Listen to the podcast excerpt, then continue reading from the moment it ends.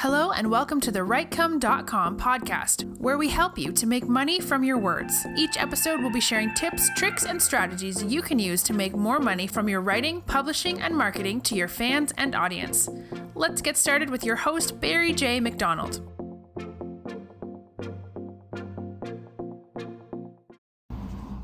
Hi, this is Barry here, and you are very, very welcome to today's podcast episode from WriteCome.com. And today's podcast episode is entitled It's Possible. Now, at the moment, I'm going through an audiobook. I just picked up an Audible the other day, and it's the best collection of Les Brown. Now, if you've never listened to Les Brown before, he is definitely a treat to listen to, and I would recommend if you can get maybe over to YouTube or whatever, watch a couple of his speeches because he's a really, really great entertainer.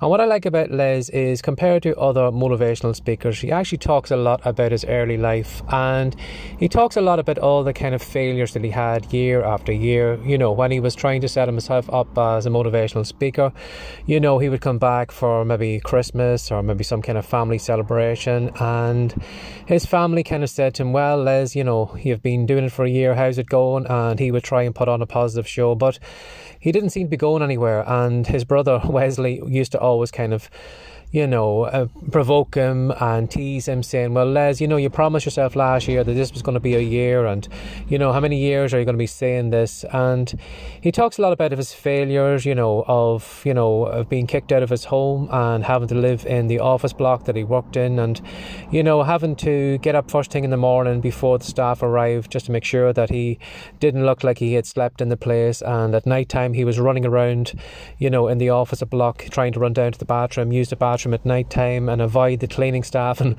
one stage he actually hid in one of the cupboards so the cleaning staff wouldn't find him and wouldn't know that he was using it. And at one stage he was actually taken down by security down to the manager or whatever who told him that he can't be actually staying in the office block. That it's not, you know, it's not made for living, that it's only meant for working in. And he had to try and convince him that, you know, it's not that he was living in it, he was just doing long hours it, and that was why the cleaning staff had seen him at a certain time in the morning to the bathroom or running around in his pants. And, you know, as Les says, you know, it's hard sometimes when you're going through those moments when you are just pushing and pushing and pushing, and it just feels like that you are just maybe talking into some abyss, or that the stuff that you're writing or creating is just going into this huge big hole and no one's paying any attention to you. And as you said, in those moments, you know, it's very easy just to get unmotivated. It's very easy just to say, well, screw this. I tried my best, but it's just a complete waste of my time and then just going back to your normal life. And as Les says, in those moments, you need to kind of think to yourself that it's possible, that it's possible that you could achieve that goal, that it's possible that you could be a great fiction writer, that it's possible that you could have a blog that has thousands of readers on it every day, and that it's possible because where you are right now, maybe to where that you know ideal future you would like to have, it probably seems like it's a huge chasm. It probably seems that it is something that you won't be able to achieve but as Les says, when you say it's possible, well, then it, it kind of still leaves your mind open that, you know, maybe you could actually get that far. And it also makes you believe then, well, maybe if I don't get as far as that ideal future, you know, even if I got halfway there, or even if I got three quarters way there, imagine how great your life would be. So if you are going through a moment right now where you are just about to throw in the towel, it just seems that you are just wasting your time, no one's paying you any attention, you're not making any money and you're just wondering, should I just go back to my normal kind of nine to five life? Maybe I should just throw it all away. Maybe just hold on for another while and just, you know, can think to yourself, it's possible. Because when you look at it, you know, there are people right now who are probably in worse situations than you are in right now who have achieved amazing goals. You know, at the moment, we're just coming to the end of the Paralympics over in um, Tokyo, and it's amazing to see some of the events that these handicapped people are actually able to do. Like, I seen a video video the other day of a gentleman who was actually playing table tennis with a bat in his mouth. Now, he'd no arms, and he was playing someone who I think this person was also handicapped. I don't know what their disability was, but it looked like they had two arms. But the fact that he was actually playing against this person with a bat in his mouth and some of the shots that he was returning and the rallies that he was keeping going, just simply just using his head just to hit the bat over and back, it does make you wonder, you know, sometimes all of us who are, you know, fully abled and who have all our, you know, our, our faculties, like, you know, we are nothing wrong mentally or physically. You know, there's nothing that could stop us.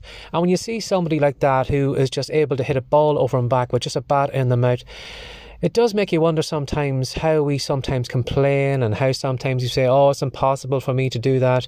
And then you have these people in the world who just do simply amazing things. So maybe we sometimes give up a little bit early, or maybe we do, you know, believe maybe that it was a waste of our time. And sometimes maybe somebody may say to you, well, you know, why are you doing this? You know, because you're just, you don't seem to be getting anywhere. And sometimes that person is probably looking through your goal through their lens.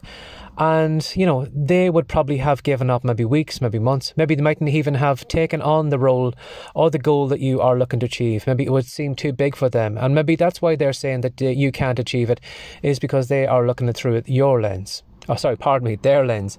And because they are looking at through their lens they think well if i couldn't achieve it well there's no way you could achieve it too. But eventually les did make it to the the wonderful kind of goal that he did achieve. And at one stage he actually had made a million dollars in one year by uh, by his speaking talent. So for someone who was running around an office block late at night who was hiding in cupboards who was trying to you know hide himself away from cleaning staff because he was afraid that they would know that he was actually sleeping in the office block because he was kicked out of his home.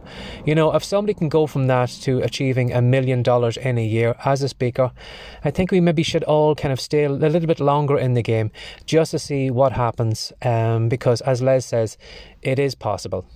Have a lovely day. Take care. Bye bye. Thanks for joining us today. If you'd like more from the WriteCome.com podcast, be sure to subscribe now for more tips, tricks, and ideas you can use to make more money from your words. See you in the next episode.